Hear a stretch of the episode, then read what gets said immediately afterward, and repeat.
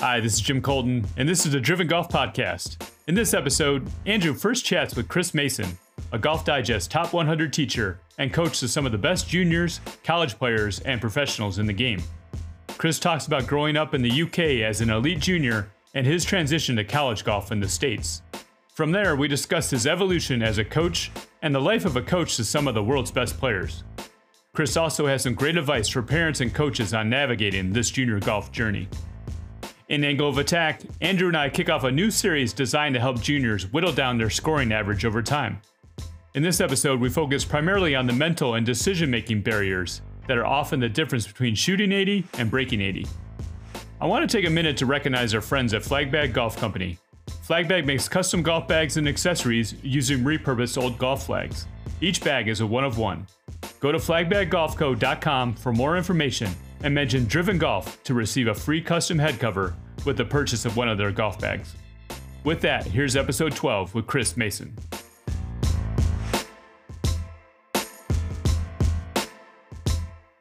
Well, Chris, thanks for joining, man. I mean, I've been looking forward to doing this. This is great. Thanks for having Yeah. me on. I mean, I've been a huge fan of yours for years. Uh, I mean, I love following you on Instagram. Every swing you post is amazing. Makes me jealous of your skills as a coach. Hopefully, I give off a little bit of those vibes too. for sure. okay, good. I'm Good. jealous of your sun swing. Well, you know, everyone says that, but you know, he's just it's genetics. You know, I haven't had to do a whole lot. I don't believe that. yeah. No, absolutely. Well, you know, I do. I know you just got back from the UK on uh, holiday, and uh, so, you know, obviously, I know that you're a stud coach, and as a as a coach and knowing my origin story, I'm always intrigued of like how how did this all come about? And I imagine that started with you playing junior golf and and looking looking at your history. Uh, you were a pretty good junior. I'd love to hear a little bit about that and kind of how how that played out uh, over in Europe. Plus, you know, I just don't know a lot about like the European junior golf landscape. So I'd love a little bit Yeah. of color about that. Yeah, I, England is very similar to basically everywhere else in the world that America is not similar to, in that, like, there's not a ton of money through golf, so everything would run through the clubs, and um, you would run through basically a team structure. So you would get good enough to play for your country club or your club or wh- wherever you belonged, which was never very expensive. I think it would cost me the equivalent of about two hundred dollars a year to play at my country club. That was the ju- that was the junior rate. Play as much as you want for two hundred dollars or something. It was very inexpensive. and you um, could join as just you. You didn't have to have a family membership. Yeah, absolutely right. So, um, you know, then you'd kind of meet other juniors there and just go and play, and then there would be a junior team, scratch team that would go and play against other clubs. If you did well, you would be put forward by your club captain to um, go to county coaching, and then you'd all all the best players in the county would meet. You'd form a county team, go to county coaching, and then the county teams would play against each other. And then if you were good enough, you'd go to regional coaching and hopefully get on the regional team. And then you'd play against the other regions that would eventually form the national team. So um, there was a lot of team aspect. Um, and I'm pretty sure that's, that's um, fluid through the rest of Europe. And then eventually you play as an individual through the summer in these big individual tournaments. And then they would pick the England team from that. So um, I was fortunate that I played really well in a couple of big national events when I was 15, my freshman year, got on the England schools team. And then the next year played well again at the national championship and got on the England team basically my sophomore year. Um, and then we would basically have three, we would have England coaching and they would pick three teams. There was the home international teams, which was the top 11. There was the European team, where they'd play in the European Championships, which was the top six, and then they'd have a world amateur team that would be the top four players. So you were like always striving to get up these teams, and you were trying to play as well as you can, not only in the team matches but also in in the individual, so that you could kind of move up through the national program. So it was all very well supported. There, there wasn't a lot of cost for my parents other than the individual event. So um, it was just a lot more conducive, I would say, to you know a team atmosphere. You, you always had a, a better coach the level that you went up, and it was obvious what sort of the steps and the stages were. Now, in America, I would say, like here, we've got the San Diego Junior Golf Association. You then move on to, you know, sort of the Southern California PGA. Then you hope Yeah. to move up sort of to the AJGA. That would be the Yeah, you're product, but- graduating tours. Exactly, but you're Yeah. not really moving into different teams. So um, it's And these people you know- that you're graduating with are the same kids that you played with from age 11, 12. Yeah, for the most part, yeah. Yeah. So, you know, I was fortunate. I got on the England team early, um, and at the time, Paul Casey and Luke Donald were the number one and two players in the in the country for NCAA.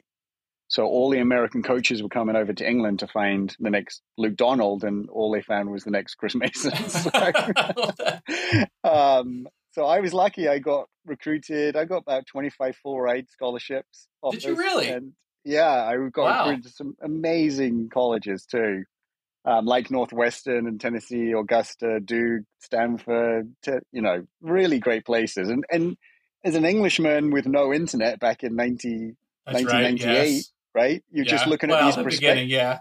Yeah. right? You're just looking at these prospectuses and being like, I, I don't know. Like, It's not like you're going to hop on a plane and hop over to, to go check them all out, right? you don't, you have no idea what's going on. So I'd heard of Harvard and Yale, and and that was about it. So it was a bit of a shot in the dark, and I knew I wanted to go to a really academic school.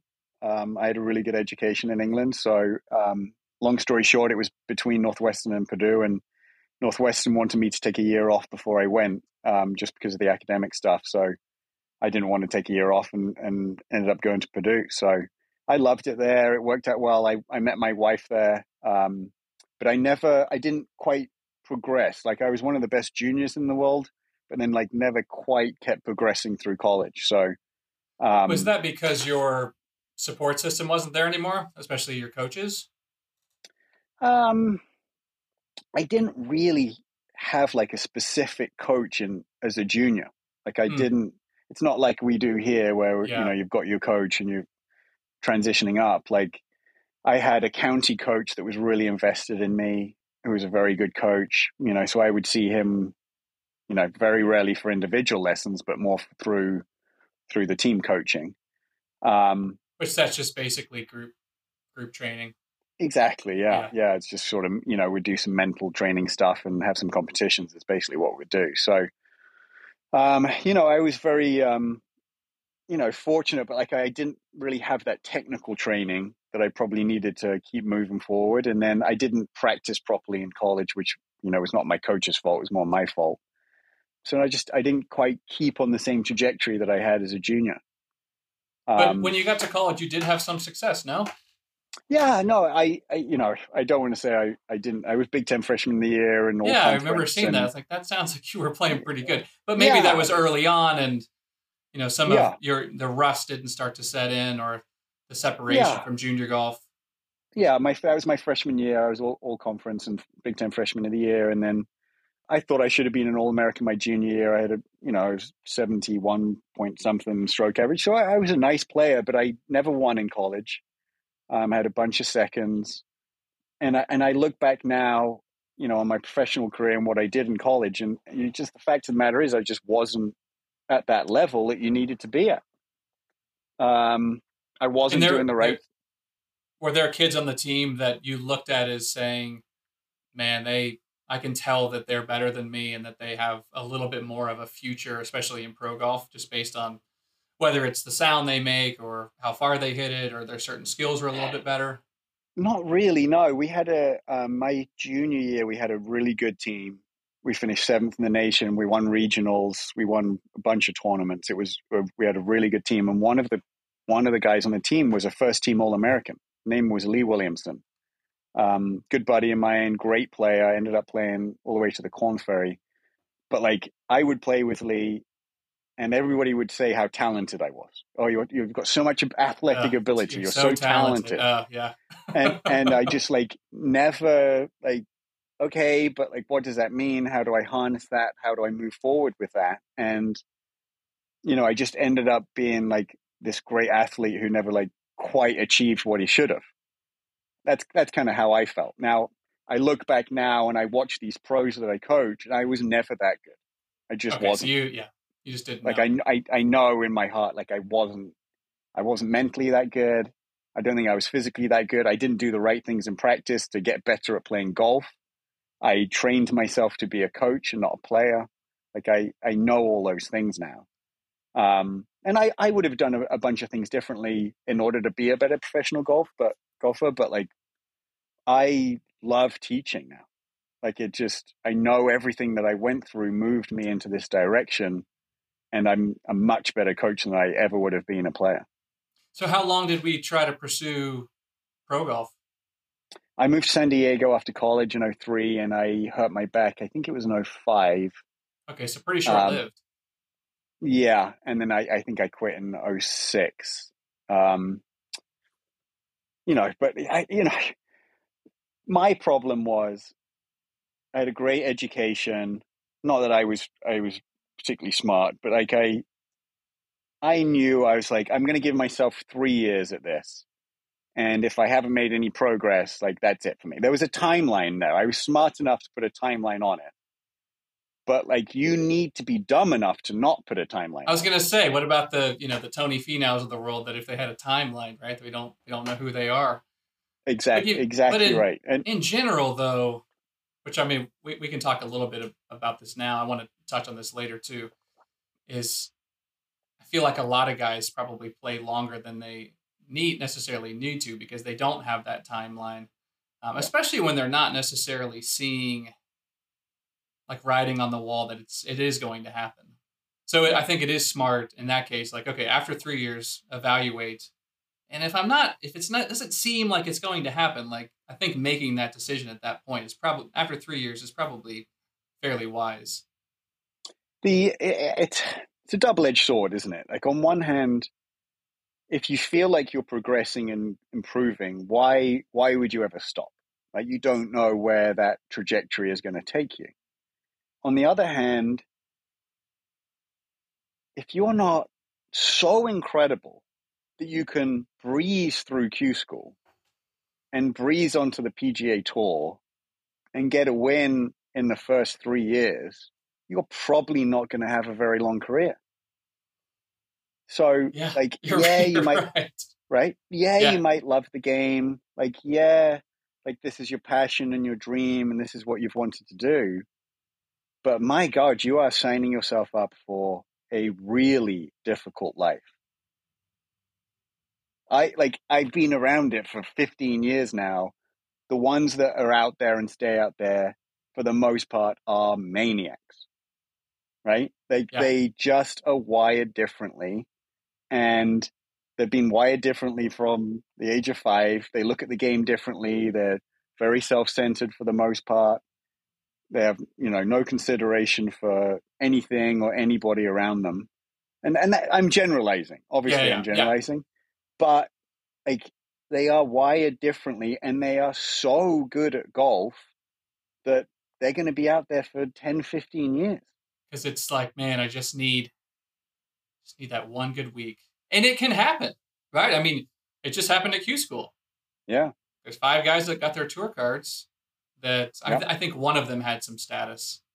Yeah, four of them are going to be on the on the PGA Tour that never have. Now, will they have a ton of success? Uh, I guess we that story hasn't been written, but it's because I think everyone's living in that for for the most part, not everybody, generally thinking that if I can have that the three good weeks in a row, yeah, I can be right there. And I and like you said, you do have a lot of people that are saying, "Man, you you have so much potential or so much talent," and that kind of like leaves you thinking that yeah, and they and they're right, you do have that, but there's a difference between talent and like conviction that you know it's going to happen, like you were talking about.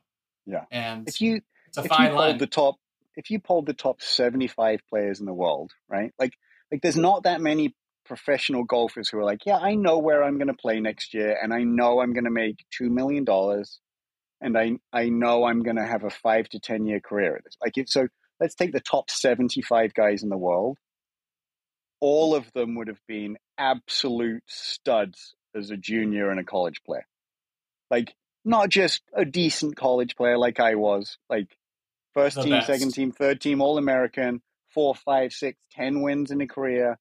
All of them will have And so I guess that's the difference. you know, before we jump into just you and your coaching, I, I think that that makes me think then, you know, I coach, I coach some juniors, and I'm sure you do too, where there's almost like there's a protection of their like where they are because they're pretty good. But if you really start to understand what you know, it's it's that like being pretty good is not even close enough to being good enough. And so there should always until you reach that 3 years after college, like there should be like a mad pursuit to get better every single day. And and and being a pretty good junior, yeah, that's that may lead to college, but if your ultimate goal is to be a top player in the world, then you have to hold things I would think you have to kind of hold things very loosely. Would you agree with that? Yes, I, I would agree with that. Yeah, and I, I'm not I'm not trying to dash anybody's dreams here. Like, if you want to be a like one million percent, go for it. Yeah. Um. All all I'm saying is, like, most of this stuff is written early. Yeah. I would say, and and our jobs as coaches is to guide, polish, sometimes just stay out of the way, and that for the most part is great coaching and that alludes to your point earlier which is like we get way too much credit Yeah. for these players. Like very rarely you taking someone who is a complete beginner and getting them on tour. Yeah. That's just that's not what we're doing, right? The the players are already coming to us already very very good, and your goal is just to keep helping them and moving along that way.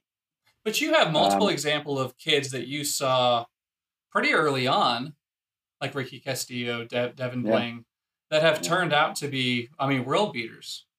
So if you if you rewind back to when your your first sessions with those guys, like you could see the writing on a wall right then.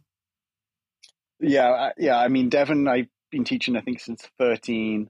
Okay. Yeah, he was already already a very very good player. Ended up being runner up at USM. Like I like I I truly believe like he's going to be on tour and win. Yeah. Um, Ricky is absolutely incredible. His first lesson that he came, he actually was teaching his brother at the time, and I was Ricky was waiting patiently for his lesson. He's just chipping on the chipping green. And what he was doing with go- golf ball, I just like stopped the lesson and was just watching it.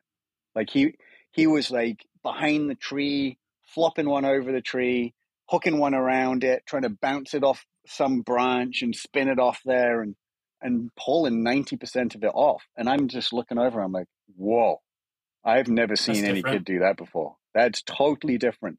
And no one's told him to go over there and, and start messing around. Right. it's his No- no one- playground. Like most kids would be like, "Oh, I'll get my string out and I'll hit some six footers and uh, you know, all uh, I'll just work on my little chip and run." And it's like he's just seeing stuff that I've never seen before, Incredible. and and pulling it off at twelve years old, right? Like like my job with him was was more technical based, right? Like kid could already play. He was an amazing player at seven or eight years old. just like didn't you have just- the technique. he didn't have the technique. So a lot of what I was doing is just sort of solidifying his swing, putting some decent function around it so that he can play and keep moving up the levels. You know, but like, like that kid's been incredible from seven. Hmm. So going back to your playing pro golf, you saw the writing on the wall. You knew that your three years was up. Actually, you got injured. So how did that? How did that year and a half or two years of of playing pro golf? How did that start to inform your how how you were going to coach? And did and I guess I should ask first. Like, did you know that you were going to coach even like when you were in college? Uh, I mean, no, I don't think any coach sets out to be a coach. I think they just Yeah. I, I knew. I was going to be a coach. my my 80 77 80 in college I, I was like you know what i don't think i should play pro golf um, I, i I wasn't a think for the first mo- teamer Yeah, I mean, I most of us have got the same story, right? Like Yeah. we played as a junior, played in college, tried to play in pro, didn't like you know injury, whatever, um, and then you just be like, "Whoa, what the hell am I going to do?" For me, like even in college, like we got no phones, we got no videos, there's no no technical stuff that we could do, no TrackMan and right and Right. and players on both teams, the men's and women's team, would come to me and say, "Can you take a look at my swing?" And I could okay. just, I would just see the shape of the swing and see the ball flight, and somehow, you know, for the most part, I don't, I don't even know what my success rate was. Be like, "Hey, this is what I think you need to do," and a lot of times it would work.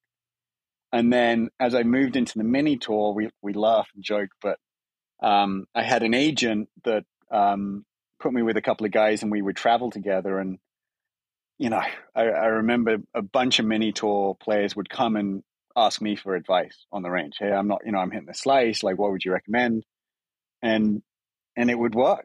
And I just, you know, again, I'm not. There's no video at all. I'm like seeing it with my eyes, seeing the way the ball's flying, and just being like, hey, I think you need to do this. And and for the most part, it would work. And you know, I, I tell this story a lot on the pods, but like I playing my last ever event I'm doing a practice round at Tiburon, which is the Greg, Greg Norman golf course, which is so tight.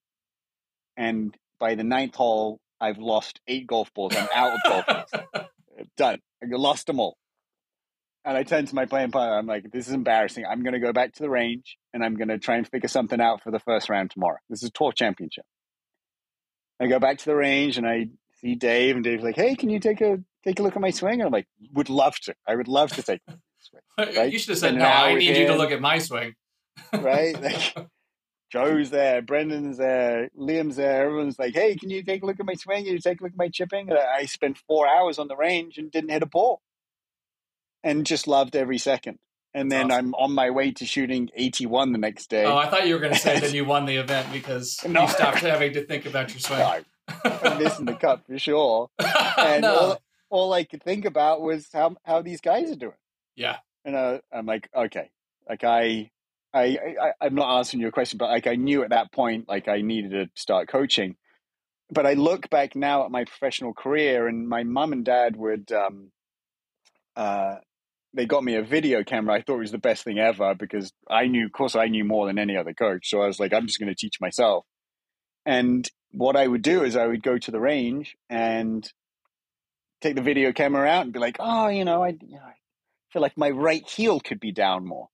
Right. So I'd like spend the next hour trying to get my right heel down. And then I'd take another video and be like, I was going to say, know, you must be I, taking video like every hour.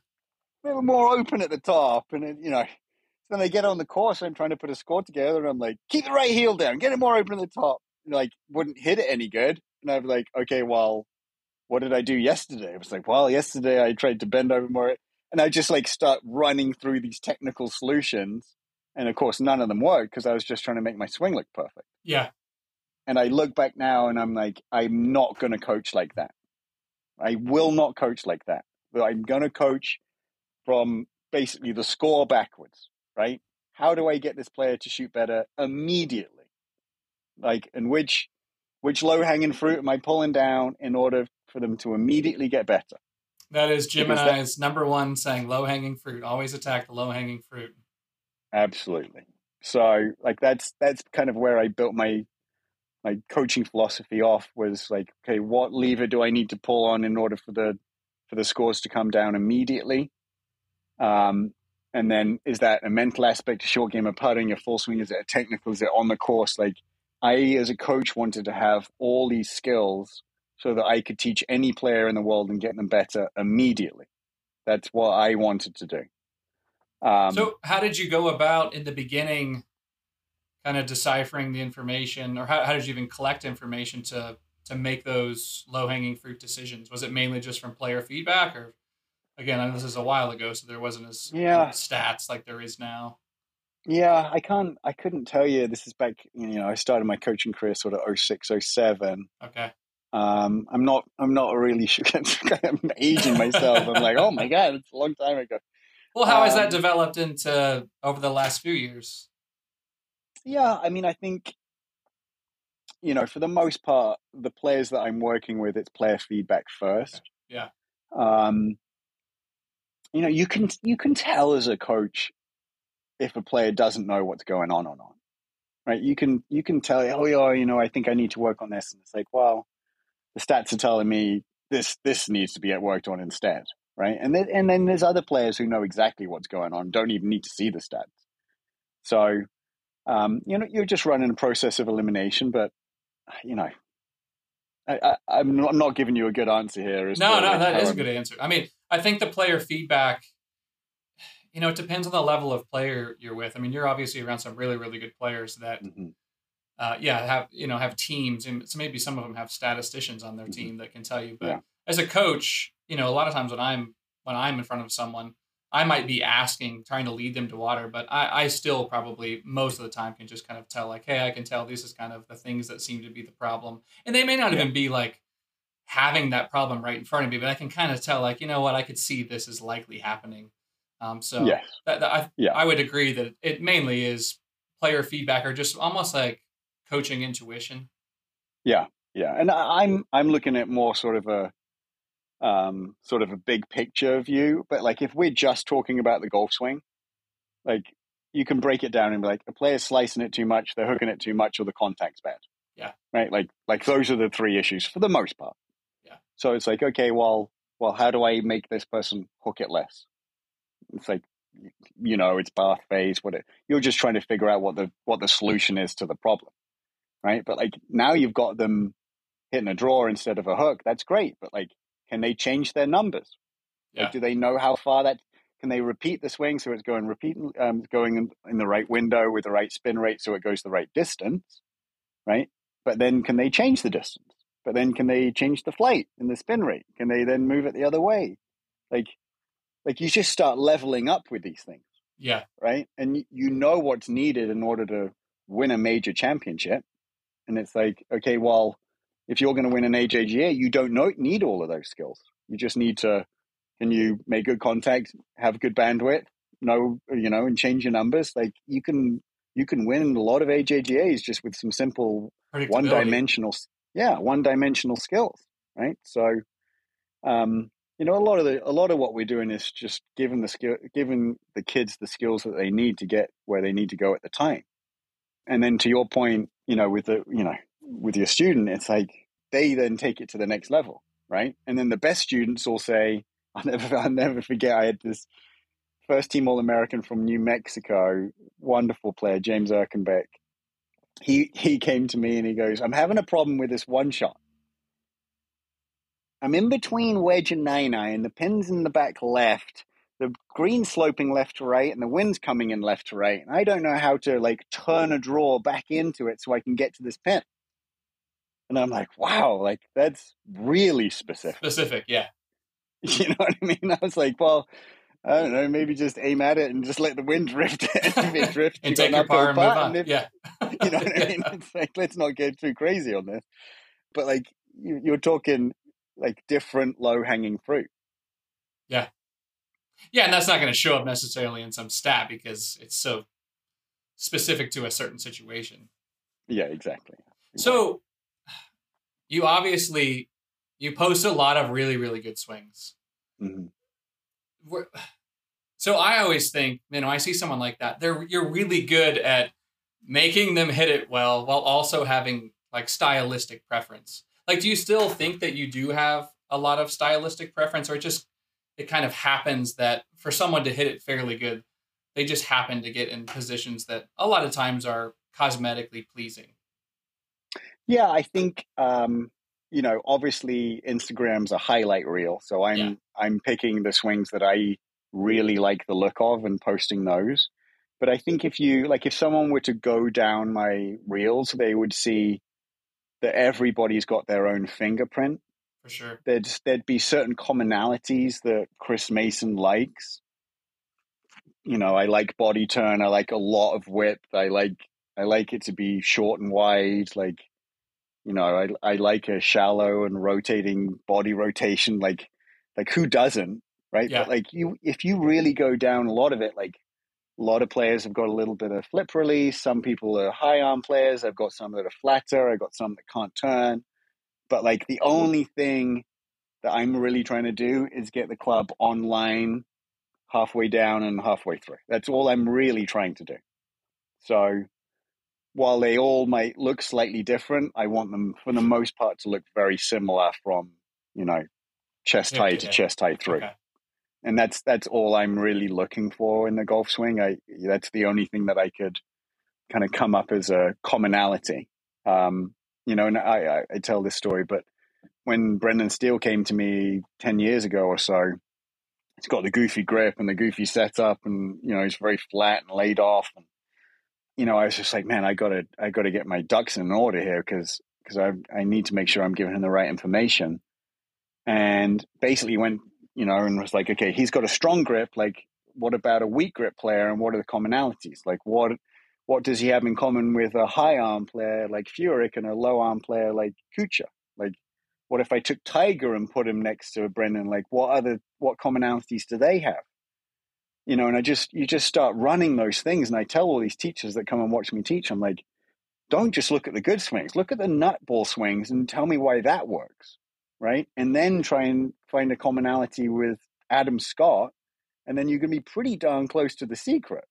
Yeah. So like that's that's all I could come up with. That's what I felt like was the most important thing is is just getting the club on plane with a face as square as possible. You know, and then you know that's that's very simplistic. There's obviously a lot more details that go into it, but I was going to ask you about Brendan. I have a kid I coach who has a pretty strong grip, and of course, everybody always tells him, "You got if you're going to play good golf, you're going to have to weaken the grip. you can't have that much extension in your lead wrist." Oh, and yeah. I always pull up Brendan Swing, like, "No, no, you tell those people that they need to stop giving you advice." And yes. it was was Brendan like throughout his life. Did coaches try to change that? Were you like the first one that was like, you know what, we can work with this? It just is a matchup. No. No, no. So he he had a couple of coaches, and he's still, you know, um, Rick Smith's on our team too. Okay, Rick um, Smith, okay. Like Rick's amazing. But Brendan would tell the story of him getting pretty good. He he didn't start until he was 13 years old. So that like there's a there's a nice thing for a lot of juniors listening to the podcast is, you know, he didn't start until he was 13. He didn't really get any good until he was 16, 17. But his his dad took him around and said, "Hey, we're going to see some coaches."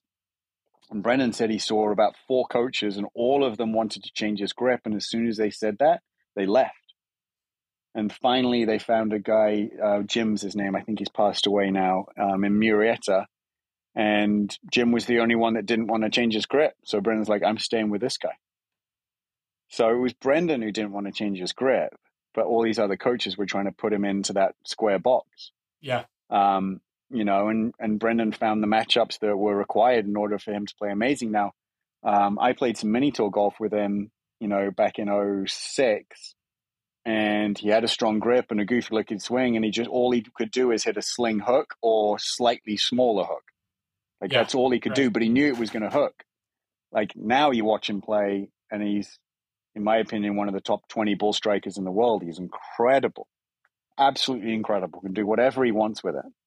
Um, but again, like like he he won on the Korn Ferry not being able to hit the ball straight. you know, it's incredible. Like he just knew, he just knew it was going to turn over, and he knew how to reduce the amount of turn, and he knew how far the ball went, and he knew where it wasn't going to go.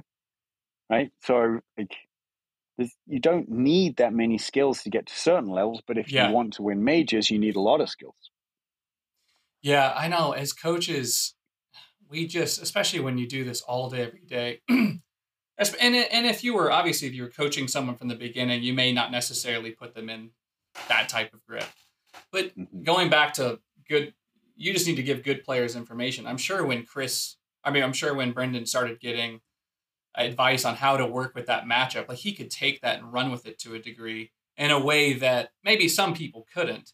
To where when we have good players in front of us, a lot of times we don't have to make nec- major change. We have to be able to give them the information to help them work within the parameters that they probably feel most comfortable playing in. Yeah. Yes. But you've worked with a lot of good players, Andrew. They only care about one thing the ball must be better. Yeah. You think Scotty Scheffler cares what his swing looks like? He just, no. he only cares where the golf ball's going I think Jim Furyk cares what his swing looks like. Phil Mickelson cares. Like these guys don't care. They just are playing the game, right? And as a coach, like they're going to come to you and be like, "I need to hit." Okay, well, what do you? Okay, I'm hooking it too much. Okay, well, let me let me make sure you hook it less, right? like, yeah, that's what that's what we should be providing, and these players can be off to the races again. Yeah, they but just like, want predictability. Like they, they want to get up there, nervous as all get out probably sometimes yeah. and just go, I, I feel like I know where the ball's going to go. I always say, you've got to know, you got to see the future. You have to know what's going to happen before it happens. Exactly. Exactly. I love that. That's, I'm going to steal that off you. You can steal that. Yeah. you got it on the Driven Golf podcast. there we go. So um, was, was Brendan your first big break in coaching? Like, where, where, when did you kind of know, like, man, I've, I've kind of, I've kind of made it because I started working with like X player. Uh, Brendan was my first opportunity on the PGA Tour. Yeah, so that was about 11, 10, 11 years ago now. Long man, a long time aging myself. So uh, my first, like, I would say my first break into the professionals was with IK Kim. Um, this is, oh man, I was young. I was 20, 27 or 28 when I got an opportunity with her. She was young, probably 20 or 21, you know, 60, 70 in the world, like motivated, young, hungry, wonderful player. You know, she luckily she I got an opportunity because she was practicing at La Costa where I was. Someone said, "Hey, Chris has been doing a great job with the juniors. Why don't you go and see what he says?" The fix was really easy for me at the time, even though I probably didn't know anything. um, yeah. And uh, sometimes and those worked. match up well. I know, like yeah, like sometimes like, like the I, things we say, like yeah, it worked out that time. You know, thank yeah. goodness it. it what the one I, thing I, I, knew worked for them. I know this answer. Me, me. I got this. yeah. So, so like she came and she's massively overrating a lower, rotating a lower body. The club's way across the line. It's dumping underneath. She's hitting blocks and hooks, and I'm like, I got this. That's easy. Okay. Don't turn yeah, as much and feel so, laid off. I don't know. Yeah. Yeah, so I, you know, told her what I thought. She started swinging and hitting it better, and she's like, "Can you come on tour with me next week?" I was like, uh, "What yeah. does that mean?" Yeah, that's incredible. So then I went out with her, and you know, one player turned into five players, and they were really doing quite well. And um, you know, Brendan had heard that I was making a bit of a name for myself, so he came down and and started with me. So yeah, I was very fortunate, very fortunate. So and we all, we all need a lucky break, but it's like uh, you know the yeah. coaches are always like, "How do I get into the tour scene?" I'm like, "Well, you need to be you need to put your head down, work extremely hard, know as much as you can, do a good job, and when that lucky break comes, like, are you ready? Are you ready yeah. for it? You know?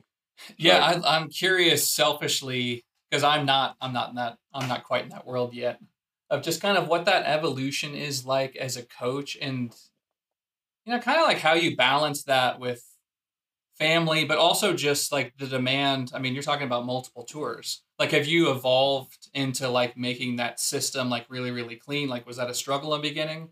And like what is that like today for you? Uh you know i, I would say back then i'm just starting my career you know i just I, I remember i was saying this to someone the other day like when I the first couple of years, I was just like, I just if I can make three hundred bucks a day, like that was my goal. I just I'm charging seventy five bucks an hour. If I can make, if I could do four lessons consistently a day. I remember having that conversation. Like, yeah. Like, man, can I can I pay my bills? I think I can pay my bills at three hundred bucks a day, and it's like, I'm like, okay, how do I go about this? And then the rest of the time, I'm just gonna like research and learn as much as I can and hang out with these players and you know, and it just just started evolving and players. You know, the nice thing about the the, the tournament life is if someone starts getting better, like it's just a snowball. Things start coming Wildfire. quickly. So, um, yeah, I was lucky. Like if you'd have asked me at 27, I'd say I want to be the number one coach in the world and teach all the best players. Like that would have been a very specific goal.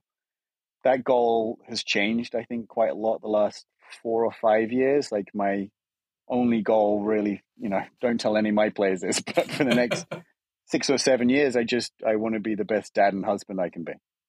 Like it's it's I, I, I see what's required to be the best coach in the world, and you're probably on tour thirty five weeks a year. Yeah.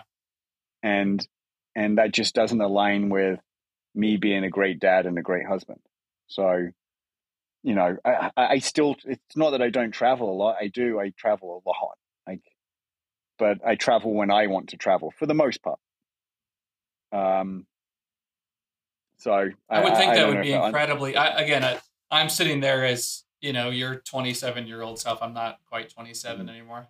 Thinking, you know, I think as a coach, it's always like, yes, I, I want to do that. I want to do that. Mm. Um, but I don't think unless you're doing it, I really, I, I don't know. I don't know the detail.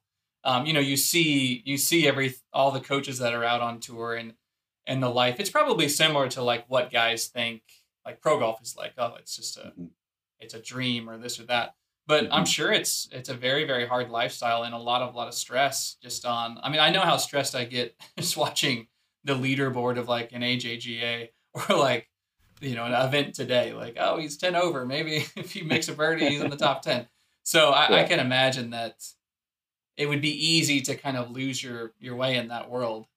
Um, so that's really Yeah. really cool that like you've put like you've seen it, you've done it, you realize you can still be an effective coach, and your players can be perform at a world class level, and still make time for like your number one priority of like your family uh, and your kids.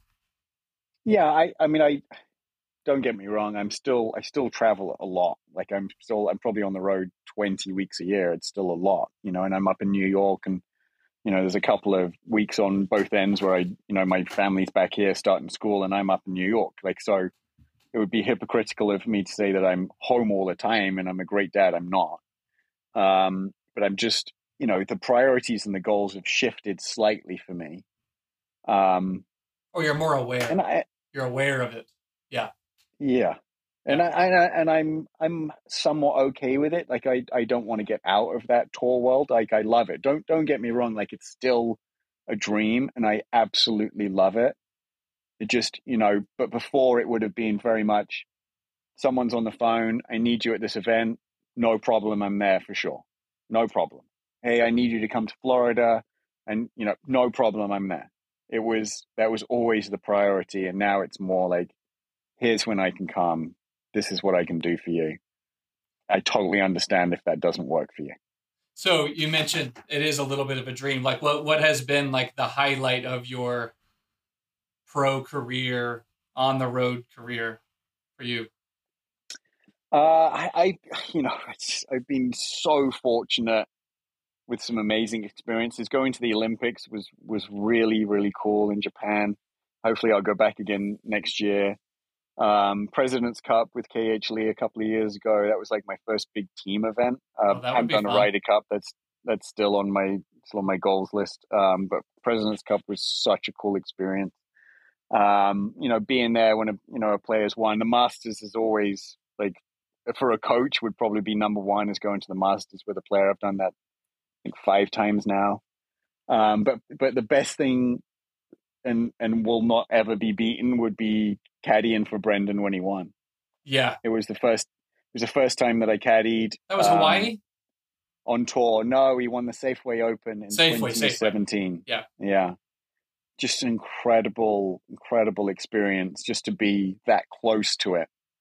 Um, Yeah, you know, what were the nerves feel, like? feel that energy and the nerves and, and all that stuff. It was it was really cool to, you know, and he's, a very good friend too. To see him to see him win and be that close to it was just so epic. You know, and that, that like those feelings won't. I'll never have those feelings again. Like even even the next year when I caddied for him and he, um, you know, he lost in a playoff. It just it was great. Like don't get me wrong. I was like, wow, we're gonna do this again. This is nuts. It sounds like you were in the Uh, wrong career, man. oh my god. Maybe you Nuts. need to uh, gonna do it again? you need to get into the caddy world. I know, I Uh, know. But like some of that live it- money. You know, yeah, that, that first time was was so great, so great. And it's you know, it's people they talk about it on TV. Oh, you know, it's you know, there's a lot of pressure, and it's like, okay, well, what does that mean? You know, I'll, I'll never forget like walking after the first nine holes. He's like got a one shot lead. He's come back. He was like started two or three back. He's got a one shot lead after nine holes. We're walking over the bridge to 10 tee, and I'm like, B, I'm like, this is so much fun. I'm having the best time. He's like, glad you're having Yeah. a good time. Yeah, yeah. Know your audience, man. Yeah. Oh my God. Yeah. that's too And he- funny. and he, yeah, and he's like, just wait. He's like, this is going to be the longest nine holes of your life. And I'm like, what do you mean? He's like, just, just wait. And sure enough, it's like, he's got that one shot lead, and all you want to do is win. Just like, just want to just hold on to this win. And like, I got to the tenth tenth green, and I looked at the leaderboard, and I'm like, oh my god, I felt like an hour and a half that hole. Oh my gosh. In every hole in the back nine felt like an hour and a half. That has to was really, that has to really inform you, like going through that experience, like coaching these players, like understanding what they're going through, and then going back to like nothing matters except because you now know that the level of pressure that they're going to feel, they're not going to care what their swing looks like on video in that moment. They just want to know the ball's going to go down the fairway and going to go far. Exactly right. Can they predict the future? Yes.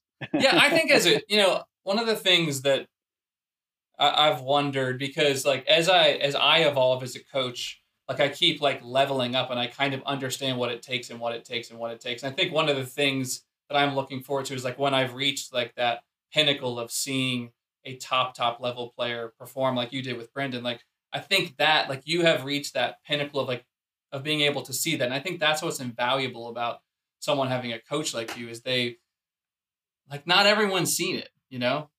And Mm. and you being able to communicate that, like even just I, I think that's a really, really cool thing that I look Yeah. forward to. And the, the cool thing for me too, is obviously the first time I he won, right? So I was very spoiled, you know. But then I think it was the third time I caddied for him. You know, he had a two-shot lead with two to go, and then Cam Smith birdied the last hole to get into a playoff, and then birdied the, the first playoff hole to beat him. Now, I wouldn't say Brendan did much different, you know, from from winning to not winning, you know. And then the year after that, he had a three-shot lead with nine holes to go and Kevin Na started hooping everything and, and beat him. And, and it's like, like I don't think I did anything differently. I don't feel like Brendan did anything differently, but like you just get a little bit lucky on a shot that you don't quite hit right. You maybe make that 25 footer that, that lipped out, you know, the margins just- have got to be so just- small. but the, the, what I'm always saying to my players is like, you're just running your mental process as good as you can. And then you just go and find your shot. Right? That's all you can do. You don't know when that bounce is going to go for you. You don't know when that 40 footer is going to go in. You, you don't know when you get your favorite number and you hit a wedge to a foot, Yeah. right? Like those Or are the lie in the fairway. The lie might be a little bit of a down slope with wind off the left to a left pin. It's like it's just a bad it's kind of a little bit of a bad break. Exactly. Exactly. And those those are the margins, right? And that's why it's so incredible what Tiger Woods did, Yeah. right? Like he was just we were just, that talking about that better. last podcast. Yeah. Yeah, it's just that much better than everybody. I guess that just speaks to you just have to at the end of the day you just have to be as process oriented as you can. Whatever whatever that means to I mean that's a generic thing to say, but it really is true because you can't you can't control the outcome. You know, you can't control what Kevin Na like you just said. Like maybe he starts making it you're not going to force birdies. Like that's the case, then why don't you just go birdie 72 holes and then you'll win every event? Yeah. It's not that easy. Yeah, that's right. Yeah, it's not that easy. It's not that easy. So yeah, Gosh, yeah, that's it's great. That's cool. I've been very fortunate. So you mentioned that you have a bunch of coaches that come watch you. Um, I've I've recently had more and more coaches um, come and watch me, and I always think like reflect like what what is it that I should be communicating to them besides like them just watching me because I don't know all the time like how much they're getting out of just watching me make decisions. So when coaches come and watch you, like what what advice are you hoping that they leave with that's going to make them better? I always say, like, like I have a rule when when coaches come and watch me. At the end of the day, I want to know what they thought I did really well, and I want to know what I think I can improve, what they think I can improve on. Maybe they've seen another coach do it better, and maybe they think they do it better. Like I want to learn what they're seeing. That's that's basically what I what I tell them at lunchtime, I'll always say to them, and may, maybe this is a little arrogant, but I'm like, did you notice that every player got better by the end of the lesson than they were at the beginning? That's Like not that's arrogant. your that's your only goal as a coach, in my opinion. Like now, obviously, some people maybe it's the off season and they've decided they really want to move to a fade instead of a draw, and it's not quite as good. Maybe there's some different things. Maybe you're injured and you've got to rework your pivot point, so you take some pressure off your back. Whatever, like maybe those are different. and You're not hitting it better, but like for the most part, like every player is going to leave that lesson better than they were at the beginning, and hopefully, more importantly, they have such a good understanding as to how to practice and how to improve and what to look for in terms of the ball flight yeah. that they can continue to improve without me. Like that's that's what I want coaches to come and see. That's funny that you say that. The first time I went and watched Cameron McCormick coach, this was back 2011. I watched an entire day, and everybody that left left hitting it so good. Mm. And I remember thinking, when everybody leaves my lessons, they never leave hitting it good. I mean, if they do, it's like it was luck. I mean, I maybe yeah. I, I, was obsessed with style, making it look as good as possible, and paying sure. little to no attention to ground contact, face contact, mm-hmm. predictability, yardage, any anything like that. So, you know, I always tell people like, it really, this really isn't that hard. You know, it. I think we as coaches make it way more complicated than it needs to be. Yeah. You know, identify the problem and what is a logical thing that would likely improve that. If you can do that, then people are going to leave better and they're going to shoot lower, and that's going to lead to them, you know, continuing yeah. to evolve. Exactly right. You're exactly right. And like I said, like I mean, this this is very simplified, but someone hooks it too much, they slice it too much, or the contact's bad. I'm going right? You as that. a coach need right. Uh, like you as a coach need to have four or five fixes for each one of those problems yeah. Right. Because some sometimes sometimes the players are going to be like, well, I'm just not quite getting it, and I'm like, okay, well, here's here's a different solution to the same problem. You know, I had this job up in New York for the last couple of years, and working with more amateurs, some you know older businessmen, some great players too. But you know, I never forget the first month there. I'm like, oh my god, like maybe I'm not that good at coaching. like, yeah, they can't do it in three swings they're not doing it in three swings like this. I'm like, hey, just do this, and like, you're like this, and I'm like, no, not like that at all. Is that what I look like doing this?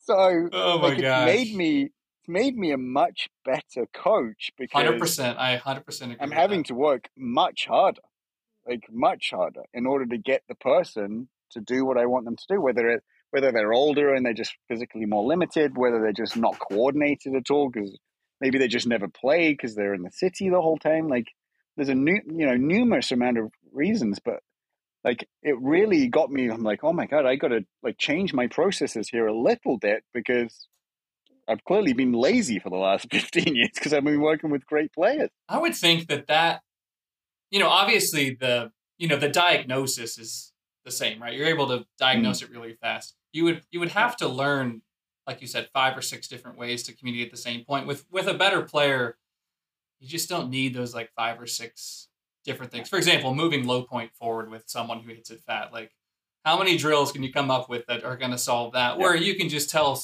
a really really good player like hey just focus on you know hitting the ground a little yeah. bit later. They'll lag it more. They'll shift. You don't have to tell them anything. They'll just do it. No yeah. Exactly. That, that would make you a much yeah. better coach. That's how i feel when i'm working with like young young developmental juniors right? I'm having to mm-hmm. make i'm having to almost never explain a form piece but give them some type of external task that changes the movement without them almost even knowing. And that's and and you just said it right? Like that's great coaching. You know if there's if there's 10 dominoes that need to fall yeah. you're hoping to push one that fixes that pushes down seven yeah. right you're not pushing each domino down at once. Yeah. That's that's terrible coaching. That's Choose what good coaches that, do. Yeah. Right. That's what you those people that, that come watch you. Seven. Yeah. Exactly. So so speaking on that, I want to go back to junior golf a little bit. Um, mm-hmm. so because we we have a lot of parents that are listening, and I think you have a really valuable um, opinion. Not and you also have a son who's playing competitive golf. Yeah.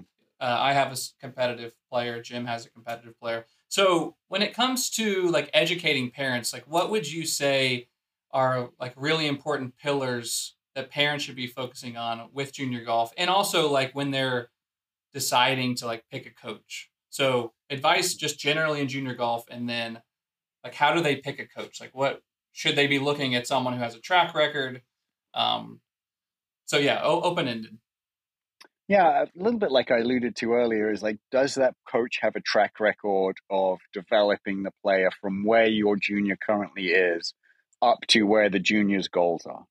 Now, I've turned down a lot of juniors over the last four years or so, only because I don't think I'm a good coach for them, right? Yes, I've got players from 12 years old to number one in the world. You know, yes, I've worked with, you know, great players who've won on tour, but like I'm not going to have time for little Johnny who's 10 years old and shooting 90. Like little Johnny is not going to be a priority for me. Yeah. Like so so try and pick pick a coach who has a track record but is invested into your kid who who's like you're saying who's, who's looking at the leaderboards on the weekend, which I always do. Right? You know, yeah. like, oh my god, like so and so didn't play very well. I'm texting them right away. Like you want to have a coach that's invested. If I don't feel like I can be invested, I'm I don't take a player on. Um, so try and find a coach that you think is going to be invested, has a track record of developing a player from where your player is up That's to great. where your player wants to go. And then when you go as a parent, like the best parents for me, I either don't see them at all, right? They shut the hell up during the lesson if they do come to the lesson. And they're not like, hey, come on, you got to do this, you got to do that. They they are there to support and encourage the junior. Now, what does that mean? You're spending a lot of money to come and see Chris. Chris has given you the goals. This Chris has told you how to practice. As a parent, like you, I think you're well within your right to to ask your kid, did you do what Chris asked you to do? Can you show me the practice that he gave to you? Can you can you did you take a video? Can I see that? I think a parent's well within their rights to say that if you're going to spend 300 bucks on a lesson, you're well within your rights to make sure that that kid is doing what you want them to do. It's just homework, just like it would be at school. Yeah. Now, what that doesn't mean is going to the range with your kid and being like, no, not like that. Chris said like this. This is what you've got to do differently. That's going to be a disaster for them. They're going to hate you. They're going to hate playing golf. Like, try and make it fun and support and encourage as much as you can. And that's those are the best parents and those are the kids that love the game and those are the kids that keep going on to college and play professional and stay in the game that's what we want so with your son are you are you pretty hands off or are you with his swing and just kind of letting him develop are you also coaching him but then you can kind of turn on i'm just going to be dad today and we're just going to go have fun yeah for the most part our relationship and and his my coaching of him has been i would say very organic right? Like I, I have, I have one goal for my son's golf, and that's for him to love playing golf and love his time with his dad. That is it. Um, so like today, I got to spend a few hours with him. It's Sunday afternoon. Like he hasn't played. I, I forced a three week break on him. Like he desperately wanted to keep playing, and I'm like, no, I think it's really good for you to put the clubs away. So like today, like I'm just checking his fundamentals, making sure he can like check his alignment on his on his own, check his ball position, grip. Can he can he do these things on his own? Do I have I skilled him so he can do these things on his own next time that he takes a little break, right? And I'm making sure he's not doing anything nuts. Yeah. But for the most part, like if you asked him what we did today, like he wouldn't give you a very good answer probably. that's okay. right? and and that's not how I teach. I'm my teaching is extremely direct it's very i would say dictatorial right you have to do it my way um, you know and it's very i'm very very structured with my coaching too and with him it's not yeah. it's with him it's i want it to be fun for him i i want it to be very organic like he's going to have all these skills and he's going to have no idea where they came from yeah you know what i mean like that's what i want because it's not and it's not yeah out you know hour structured blocks of time right it's like 15 minutes here no or like four hours just playing and you give him like little nuggets that you didn't even necessarily mean to do. Exactly right. Yeah. yeah. And I, I was thinking the other day, I'm like, God, you know, I think he would get much better if I like really structured it like I do with all my other players. But like, I don't want to do that as a dad. Like, I don't, like, that wouldn't be fun for him. So he's come into this lesson with his dad. It's no fun. I've given him a bunch of homework to do. And and like then he's not really going to want to either come to the lesson or hang out with me because it's like homework for him. Yeah. So so I want it to be fun, and I, I want it, it. Again, I keep using organic, but like that's no, that's I think how you're I want it right. to be. It is organic, yeah. And and for the most part, like, is he the best fourteen year old in the country? No, he's not even close. But like, he's getting better, and he absolutely loves the game. and and like that just that makes me so great. And you, you and I have chatted before, but like I don't want my son to be a professional golfer. Like I think it's a horrendous life. like if it's if it's his dream, like if it's genuinely it's his dream, like I'll do everything in my power to help him achieve his dream. But like what I would love is for him to go to a really academic school on the East Coast, play college golf, hang out with his buddies, like maybe give it a Yeah. go and and get a really good education and get a really great job and love playing golf. Because for the most part, like if you asked, you really surveyed the tour players whether they loved golf, I bet you 70% would say that they hate the game.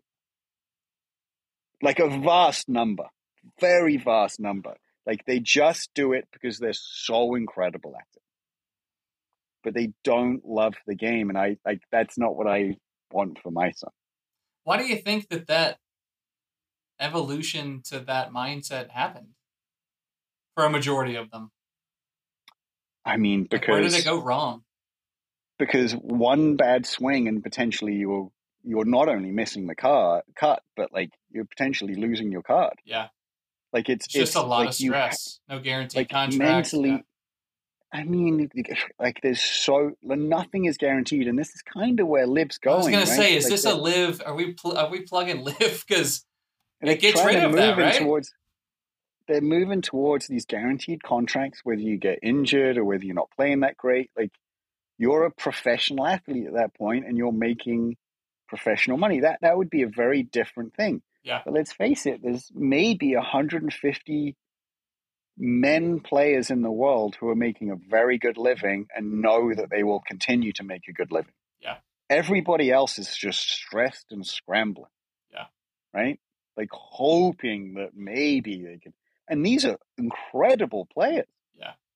Like yeah, first team All. Americans First team, they were like for oh thirty God, years. I'm First sure- team All Americans for thirty years, right? Thirty years of Yeah. these studs, and that's who you Yeah. got to go beat week in week out. That's a daunting task. and that that is a daunting task. So I think as a parent, like r- like really take a step out and be like, what what do I want for my kid, Yeah, right? Because what you what you should want is for them to get a really great education. What you should want is for your kid to love the game. What you should want is for your kid to develop some life skills that are going to move them forward into the world as a good, honest, respectful, hardworking person who's going to have a successful career and relationship with a husband or wife, who successful relationship with their kids. Like those are the things you should be wanting for your kid, right? Don't be thrusting professional golf on them just because you think it would be really cool. yeah, yeah. We were ta- when we were talking like- a couple weeks ago. We I had said it's it's like a dream for a lot of people that turns into a nightmare. Yeah. yeah, and, and it, Yeah. it's not necessarily a, a nightmare, but it's just not. It can be just not kind of what you an, you anticipated it being. Yeah. Now a I lot mean, I think if parents, if they really took a step back and you'd be like, okay, like your kid's going to be a really good player. He's going to have an amazing junior career. He's going to go to a really cool Division One golf school, like, and get a great education. Like, like why? Like, how amazing is that? that's a it is amazing. It is amazing. It's amazing. amazing. for some reason a lot of parents it's you know it it's especially you know when you are putting a lot of time and a lot of money and investing in it i think it's i think it is natural to a degree to think okay what is this going to lead to it's almost like an investment like Yeah. what is this going to lead to but your advice of just like don't forget that the point was that this all started because you you the dad probably loved the sport and you ultimately do just want them to love the sport. Just like I mean, my life, my life is incredible because I love golf. Right? I don't play professionally, but I have an incredibly good life that I would not have without golf. I mean, that was really the whole point of this podcast is to highlight guys and, and girls that love this sport that has benefited their life, like you and me. And I think parents hearing that, like, you have no idea where this is going to lead. And if it does lead to professional golf, that's really, really cool. You know, like Really that cool. would be, it could be a really, really cool thing. Um, but that's Yeah. okay. It's okay if it if it doesn't happen. It's not a waste Like they're they're you have no idea where it's going to go from here.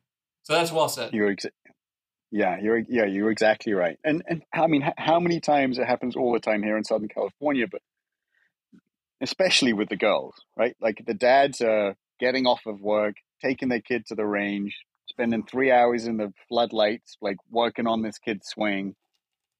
And they get to college. This girl gets to college, and dad's not there anymore. And they're like, "Thank God, I hate golf." Yeah, especially yeah, And they- especially the girls. Yeah, and they quit. Yeah. And it's like it's like, okay, you just spent tens of thousands of dollars traveling around the country or the world for your daughter to play golf lessons. It's like if the goal was to get in a good college, great job, mission accomplished. But like now she hates you and she hates playing golf. Oh, no. I'm not- I'm not willing to go down that road. I've seen that. I've seen I know, but many, no, many like no one intends for that to be the thing. It just it's a slow bleed, you know, to where it just eventually becomes that. And so for anyone listening, like just if you even have an inkling that that like maybe that's you, just like you know, self assess and just go, you know, is this really what I want? Like, what do I really want from my junior? You know, that was part of my next question. It's like, what do we really want for these kids? And I mean, I, I think we covered it. Um, Yeah. With the with the players that are going to, they are they've decided I am going to make the jump. I do want to try to play professional golf. Like, what what do you tell those guys? Like the besides just hey, just go play well. you've got to have a good facility. In Southern California, we don't have them at all. I know in Texas, it's a lot more, it's a lot easier to get access in Texas and Florida. Yeah. Um, Southern California is a terrible place to play mini tour golf from, just unless unless you're at a country club and you're paying for the country club, you can afford that. So you got you got to have a good place to practice. Nowadays, I don't see how you can be a great player without a launch monitor. And I hate to say that, right? Just because it it just tells you once again it's like it's the elite it's a getting more and more elitist, Elitist, yeah. right? Now now can you get by with like hitting shots to different targets on the range and laser in it? Yes, you absolutely can. Like you can do that. And there's going to be great players who come out of that. But like to have a quad or a TrackMan and know exactly how far you're hitting it and practice launching it at a different window, spinning it in different windows, shaping shots, getting different numbers, like like everybody's doing that now. And if you're not, like you're gonna get left behind. Yeah. Like I hate I hate to I hate to say that. Um it just I would just say it's a fact. So Uh, let me I'm- pause you on that. Just a side note. Yeah. Do you do you think that at the highest level you need to be able to work the ball both ways, Yes, for sure. including off the tee? Now, no, no, like again, we're talking about what level you need to be at, right? Like, there's plenty of guys on the PGA Tour now, and I see it more and more each year that are very one-dimensional, right? And and I don't want to put anybody in a uh, in a box here, but I would say most people are moving to a fade, right? With the way the ball is, with the way the driver is, most people are work, moving to a fade. I would say there's still a lot of draw players. Don't get me wrong, like, but like they're just wearing out that cut, Yeah. and they're getting really, really good at the cut and making sure it never goes left, and they're really, really good at that. You can definitely do that, but like. You get behind a tree on the first hole and you need to hit a draw. Like you got to You need know be how able to to do that Yeah. right? Like, Yeah. So, like, I love my players being able to work it both ways. For the most part, that tells me their swings closer to neutral, Yeah. as well, which is which is handy. I like my players to be able to, you know, hit four shots with most club most club most clubs above the wedge. Like, I want them to have a stock. I want them to be able to have a setup draw, a setup fade, and a flighted shot. And I want them to know exactly how far those numbers go you know, and then you you've got e- an easy way of changing yardages, taking three or four yards off. You've got an easy way of changing spin rates, adding spin or taking it off.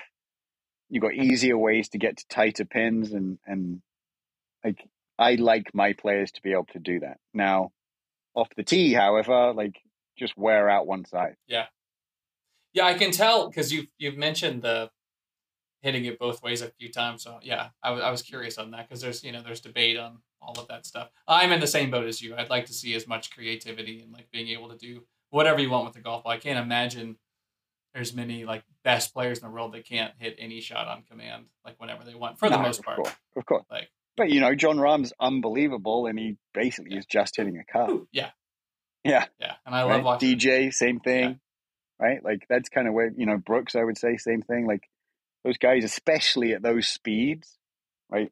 Like they're moving more to cut. Yeah, we could keep talking forever.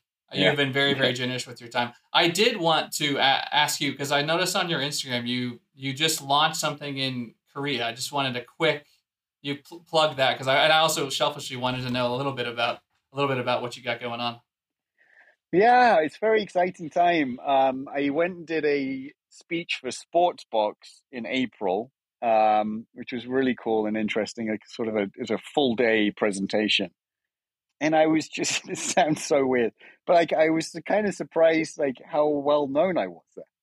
And when I was there, I I went and worked with a bunch of academies, and there was a coach there, and you know I, I'm working with these academy players, and they're terrible players, like amazing golf swings, right? Amazing golf swings, terrible players. And I said to this guy, I was like, man, I, I, if I if I came here, I I think I could kill it. Like, because I got the technical aspect, that's easy. The technical, everyone can do the technical aspect, but like the performance aspect, the mental aspect, how to train properly, how to measure your practice, like no one's doing that there. And he goes, "You're right."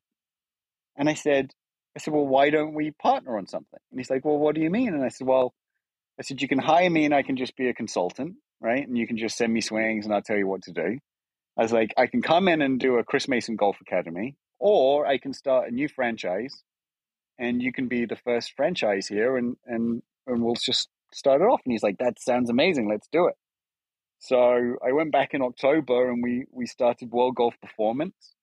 Uh, we've got two teams in Korea that are doing World Golf Performance. And, you know, it's a lot of all the stuff that I've been accumulating over 15 years, right? Like those players in Korea, they, I mean, they're practicing 10, 12 hours a day on the range right? But like they can't go and shoot under par. Yeah. And it's like, well, that's ridiculous, right? Like you're clearly spinning your wheels and wasting your time. So here's how I want you to structure your practice. Here's are the technical things I want you to work on. Like I do a bunch of measured practice with them. So I don't want to give you all the secrets here, but like every every week they get um, a full swing goal, a short game goal, a putting goal, and a mental goal, and they have to they have to measure that practice that they're doing and then we have a leaderboard you know to see who's who's doing the best at each particular discipline throughout the week. So it's competitive yeah, it. it's measured like it's you know the kids are, are, motivated by it. And now all of a sudden instead of them standing there and working on their swing for 10 hours not getting any better like now it's more fun. So they're more engaged mentally mm. and you know they, they're getting much better. So um, it's been a really great experience for me. I'm actually uh, getting up at four o'clock tomorrow morning and driving out to the desert because they're they're here for winter camp for january and february in uh, palm springs. So um, amazing. yeah and then yeah and then i'll go back in april. So you know I, the goal obviously would be to you know start a lot of world golf performances around korea and around the world and I, I, don't see why why it can't happen. It's difficult for me to do it in San Diego just because the kids are getting off. You know, you've got an hour and a half of school and yeah, sorry, an hour and a half to practice. It's like it's not quite the same situation, but yeah, it's it's it's an interesting project and really enjoying sort of branching out more into the into the worldwide golf. It's amazing. It's amazing the things that have come out of the career. That's awesome. Well, man, thanks so much for the time. I'm a huge fan. I really appreciate you doing this. And uh, how, how can uh, people follow you? Uh, yeah, on uh, my website, chrismaysongolf.com. That's Mayson with a Y. And on Instagram at Chris Mayson Golf. Um, and then worldgolfperformance.com. Yeah. Thanks so much, man. And uh, hope hope the yeah. hope the the beginning of the season is good for you. Good weather, and uh, I'll definitely be following. Catch up with you soon. Thanks so much for having me on. I'm, right, I'm a huge fan of you. You keep rocking and I'll doing, doing what you're doing.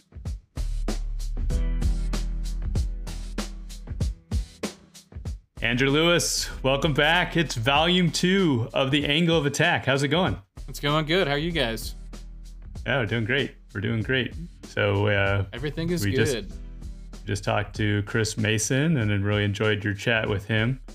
Uh, so as we kind of teased last time in our uh, the last time we met in sort of a reflections episode, mm-hmm. we talked about kind of this next season and sort of previewing this next season. And what we wanted to do is take a very close look at tangible ways that junior golfers can improve their scores over time. Kind of looking at cohorts of golfers and kind of in the based on roughly on their scoring average and what are generally like the lowest hanging fruit at each stage of the way. So I think as a starting point, like first of all, like thinking about like an 80 ish golfer who's maybe competing in, tournaments and wanting to get better.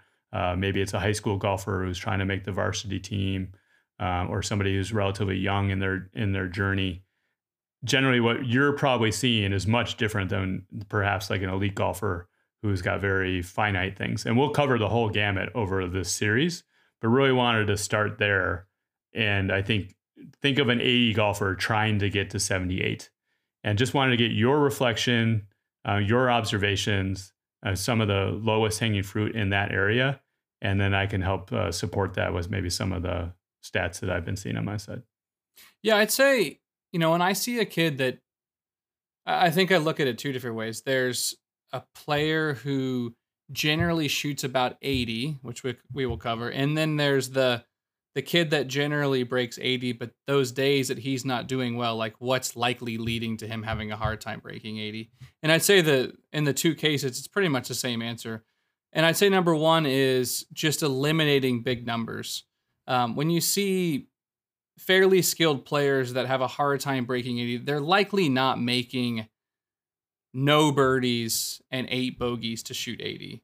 Most of the time, even players that are shooting around 80 are probably making a birdie or two around on a par five or lucking into one on a par three and a par four, but they're making two or three doubles or a triple and a double, uh, which is generally happening from a bad tee shot or generally happening from a, a second shot. Uh, it's it's probably a ball striking issue. So I'd say first and foremost, like finding a way just to one recognize like when you're about to hit a bad shot like on a very very tight hole like if you're trying to hit some like big high towering draw like maybe don't hit the big high towering draw especially if you're not hitting your driver that all that great that day. It's almost like predicting the future. The second one i would say is um, that, that i see is just kids that miss too many greens chipping. Um, let's say that they're not having the big numbers because of driving but you know three or four times around they have basic to maybe somewhat difficult of chip shots where they just miss the green and then they don't get that second one up and down. Well, there's your double. Um, I see that all the time where you where a player will play the hole fairly well, um, but then they leave with a six or a seven because of of something very very silly like that. Um, and most of the time when someone is missing the green chipping, it's either they're choosing a shot that is like too hard for the for the shot that's in front of them, like they're making golf too hard, um, or it's just some type of like simple contacting that probably can be fixed you know, pretty quickly. The third one that is very, very much a killer for breaking 80 is just three putt avoidance. That's not always because of speed control. Sometimes that's from just missing, you know, multiple three, four, five footers. This is probably the skill where when someone is struggling to break 80 and they come to a lesson, uh, they'll frequently say like, "Oh, my driver's really bad," or "I'm hitting it really bad," or "My chipping's bad." Rarely do people go, hey, I'm I'm having a hard time breaking 80 because of my three putt avoidance. Um, so I'd say this is probably the most overlooked area of these three skills. Uh, I don't know if you would have any data that would, you know, kind of suggest that that's the case, but that those are kind of the three majors I see from a skill standpoint. So one of the things that I've been doing on the stats side, uh, you've probably heard me refer to this as tiger strokes. Um, and I don't know how widely this is used, but this is based off of Tiger said that basically had these five kind of non-starter mistakes that he tried to avoid. Not bogeying par fives, avoiding penalties, you know, avoiding double bogeys. And then anytime he was like kind of 150 and in, like making sure that he got up and down and in effectively par, you know, three strokes or less. Uh, Yeah. And then in addition to that, like the short game stuff, like the two, what we call two chips. So what we started doing is like tracking this over time, round per round.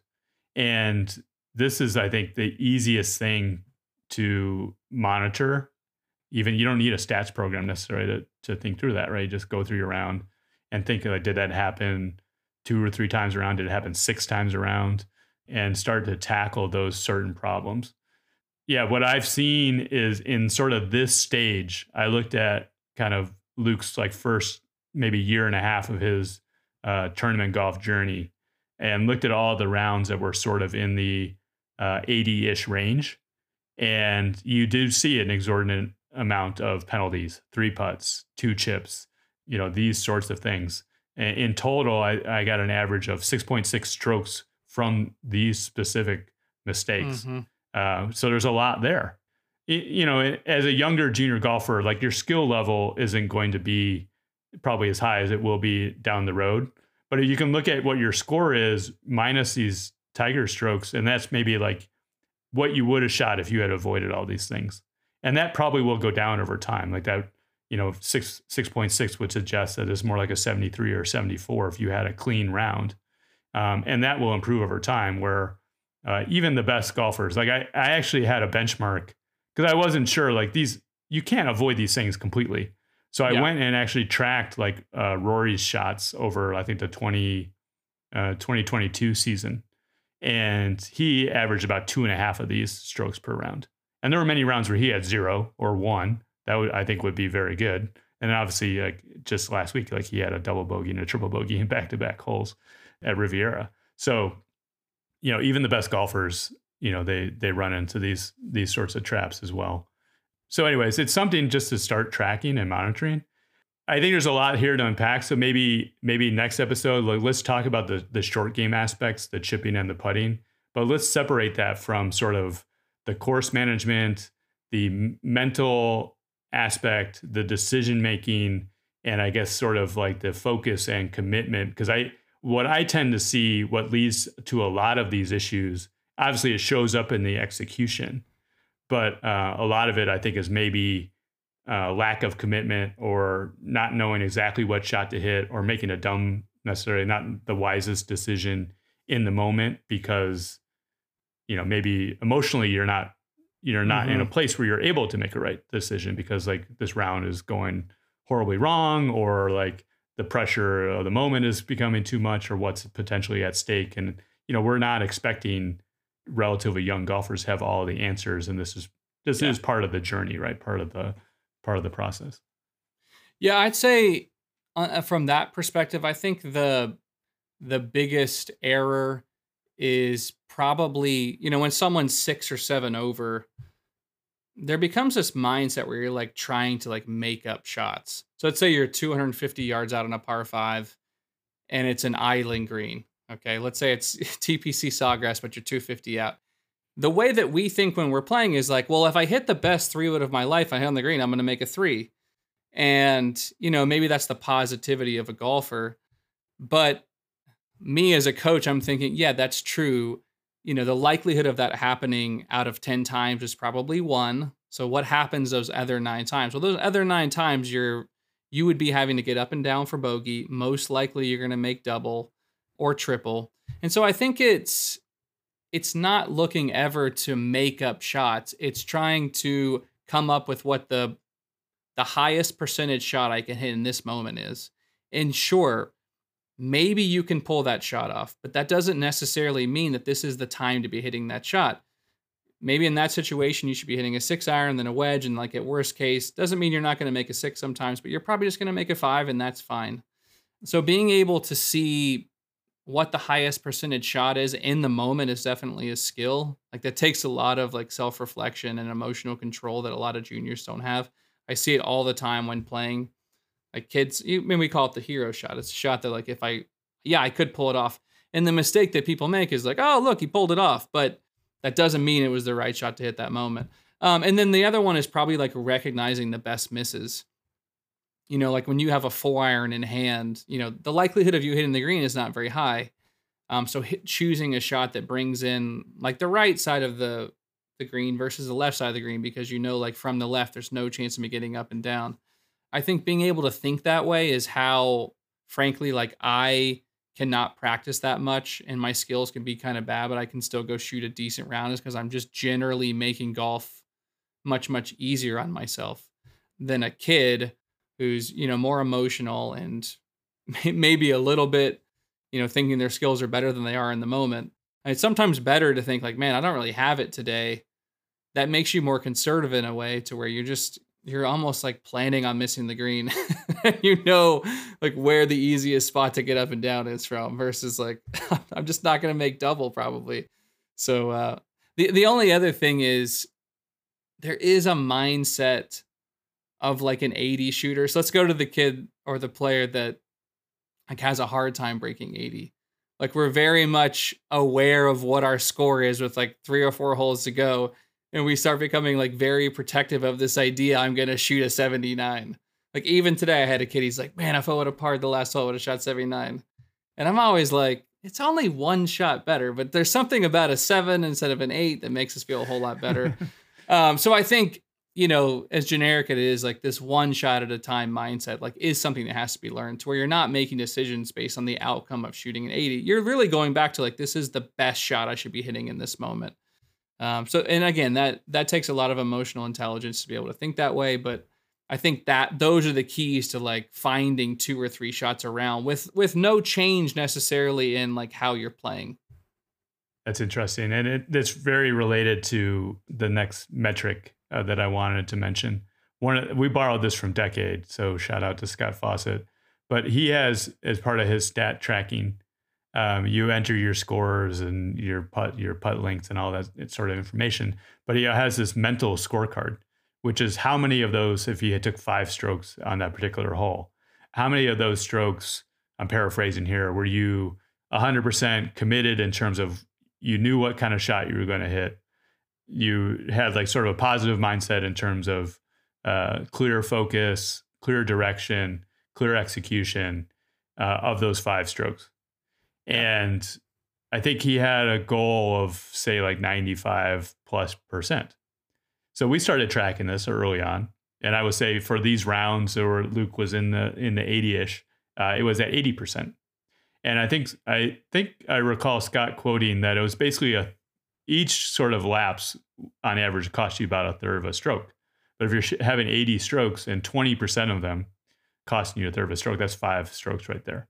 So when I mentioned sort of the mental the mental lapses sort of leading into these execution errors, like we just talked about six and a half tiger strokes uh, for this typical kind of 80-ish round, and you could attribute over five of those strokes to the mental side yeah, I just think like when these rounds aren't going well, they do have a tendency to snowball. And I see that even in the highest levels of, of junior golf. And, you know, you, even as they go on this journey, it's something that they have to be able to manage their emotions through the course of the round in terms of patience, positivity, you know, like you said, taking one shot at a time, but just letting past results go. And I also think the other thing that can be troubling is sort of uh, two things. One, like what your real score is relative to what you think you should be at, like what you the sort of this perceived score based on how well you're hitting it, or maybe the birdie chances that you've had in this round that you've maybe maybe missed. That's all in the past, right? Yeah. Like all you can really control is your focus, attention to detail, and mindset going into this next shot and and what you can do from here into the house. So so this it's a pitfall for sure, and I've seen I've seen that lead to negative outcomes um, for sure through some some of the junior golf that I've seen. Yeah, I'll never forget. I was at an event. It was a pro event, and I was caddying for this guy, and we were playing with this guy who just made a triple, and we go up to the next tee and he gets up there with his caddy and he just uh, he pulls out his yardage book, looks pinchy. He's like, okay, we got seven behind this flag. Like he had somehow completely moved on from making the triple to where he didn't even address it. He was so focused on the next shot Uh, he ended up hitting it up there, made birdie. He shot like five under on the next like six holes. And, and and I always took away. I mean, and this these guys are like playing for their living. Like it is totally their life. Like it's way more of their life than it is for a junior. And you know, I think that's the benefit of playing with pros or better players, even college players. Like that that that is a learned skill of like being able to move on and just focus on like the next shot. I, I do think like to the mental scorecard of what you were talking about, like going into rounds and writing that kind of stuff down. Like, what are my mental keys? Because people always say, like, oh, it was my mental game that cost me. And I think most of the time people are talking about like their emotional mental side, which is such a small piece relative to like the decision making side. Like reminders of like the decision making side of how you want to play today is just as valuable as I mean, even your even your strategy, you know. So trying to i think the mental scorecard is very very important. And coming up with that just like you came up with the tiger stats would be a way for someone from a from a course management perspective to drop below the 80 mark. Yeah. Can we get a little golf parent on on this? So one of the things is as golf parents it can be tough to see your kid on the struggle bus right? It can be very difficult to see your kid making mistakes uh, when you know it's a function of sort of their their emotional intelligence, as you mentioned. Yeah. One of the things that I I would suggest, obviously, you you mentioned very early on, you know, don't talk about the round immediately after the round. But I think you have an opportunity in between tournaments. The, all of this is positive. I think I mentioned to you last week.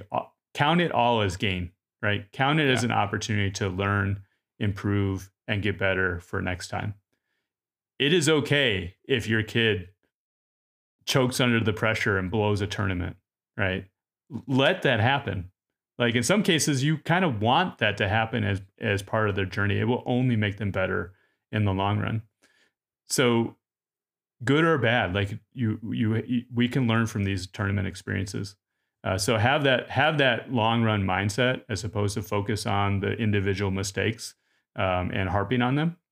I think the one thing that I one thing that I would uh, suggest that that we did as part of Luke's journey, and like like Luke is extremely competitive, extremely driven, and uh, there's times where he got extremely frustrated on the course when things weren't going going his way. What we did is when he had a push cart, we actually like taped like some tips like on the inside of the push cart, and we had a conversation with him in terms of like things to recognize what that are happening, you know, within or you know when things are maybe spiraling out of control, things that recognize that they this is not the best version of yourself, right? But then also like strategies in terms of like what can what can I focus on that can reverse that that can, that can swap that like what are some of these fundamental truths in terms of like hey my parents love me or hey i'm good at mm-hmm. golf you know, uh, or you know that you know I I'll have to dig it up to get the specific examples, but just having that because you can't be there as a parent, like obviously like coaching them up in the moment, like you, know, you shouldn't be that. Like you need to let them go through it. But you in between tournaments when it's not an emotional place, like hey, let's try this before the next tournament, whether it be that example or some some other strategy. You know, when you may be a week removed from the tournament and you got a few weeks going to the next one. Like, hey, let's, you know, that didn't go as well as like, what did we learn from that? Like, let's try this and see if it works out a little bit better next time. And I would say that that helped, right? Like he, yeah. Like I, I remember him being in a tournament where he didn't, he didn't have that information on him and he was like looking for it on his phone because he had a he had a printout of it on, on his phone because he needed that information at that point in time. So, like I said, these ups or downs, like it's part of the journey, it's part of the process. We should be glad that they have these opportunities. And like Nick Dunlap said, like the pressure is a privilege, right? To be, have a great opportunity to be in contention and battle these emotions. It will only make you stronger down the road, whether or not it turned out to be a positive outcome in in that particular tournament or not. Yeah, I think the everything you're talking about just makes me think about reflection. And from my perspective, a lot of times the best reflection comes kind of like from leading the player to the the answers, like not necessarily telling them, but ask them a lot of questions. um, that hopefully leads them to the right answers that they can remember. Um, I'd say the you're you're totally right that these things are good, but if if they just kind of go by the wayside and you don't have a conversation at some point, which doesn't have to be like after the round, you're right. Giving it a couple, especially if they don't play very well, like give them a couple days or the next day to talk about this stuff is really really helpful because you do want to like squeeze out every bit of it uh, that you can from the performance.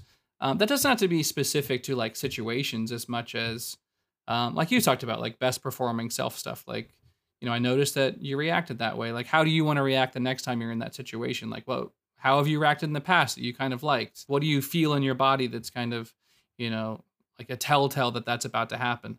Um, so yeah i think i think the level of reflection you guys did is totally healthy and things that parents should try to do. Because you got to remember these these guys these girls they are kids. They're they they're not going to be able to process all of this as well as you are.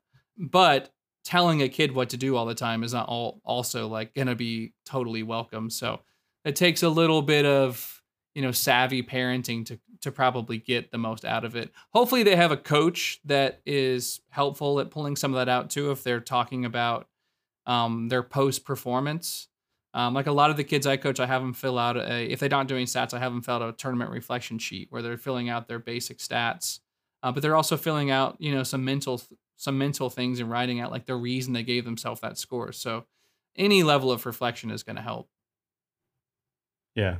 I think with that, like um, we'll cover the short game stuff next week. But I, I do recall seeing a, re- a reflection sheet from one of your players recently. I think one of Luke's teammates. And oh, Parker Pittman. Um, That's right. Yeah. That's my sheet. That's my sheet I use. Yeah. I never, I'd never seen it before, so I, I might need to start using that. I can say, soon. yeah. Well, yeah. Luke doesn't, but you might need to. Yes.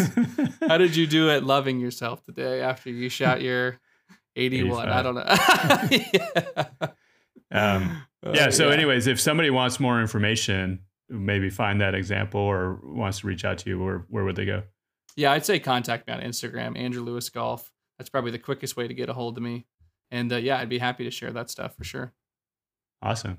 Well, this is uh, a lot of information. Like we're happy to help. Uh, Andrew Lewis yeah. Golf, the Driven Golf Analytics, and uh, yeah, we'll continue down this kind of 80 to 78 uh, shooter next time, talking about some of the short game stuff that you mentioned earlier. Yeah, for sure. That sounds great. All right. Thanks, Andrew. All right. See ya.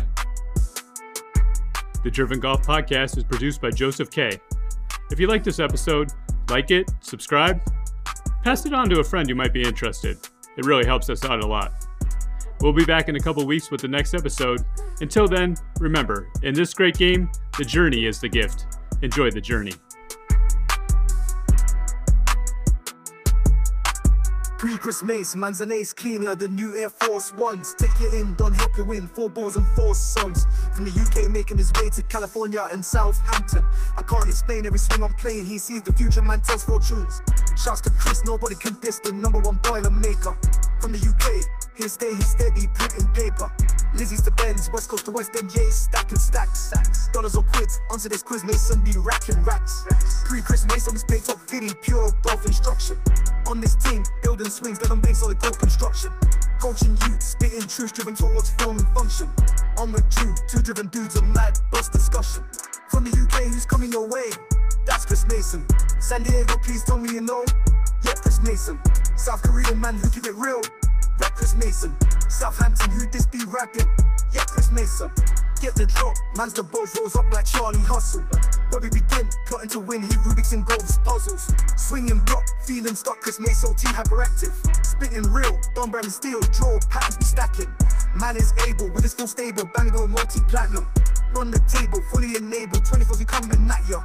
Dog Andy Lou, repping his crew, juice this podcast S son. Diligent living, driven Graham legend, sign, what for your lesson. From the UK, who's coming your way? That's Chris Mayson. San Diego, please tell me you know. Yep, Chris Mayson. South Korea, man, who keep it real. Yep, Chris Mayson. Southampton, who this be rapping? Yep, Chris Mayson. From the UK, who's coming your way? That's Chris Mayson. San Diego, please tell me you know. Yep, Chris Mayson. South Korea, man, who keep it real. Yep, Chris Mayson. Southampton, who this be rapping? Yep, Chris Mayson.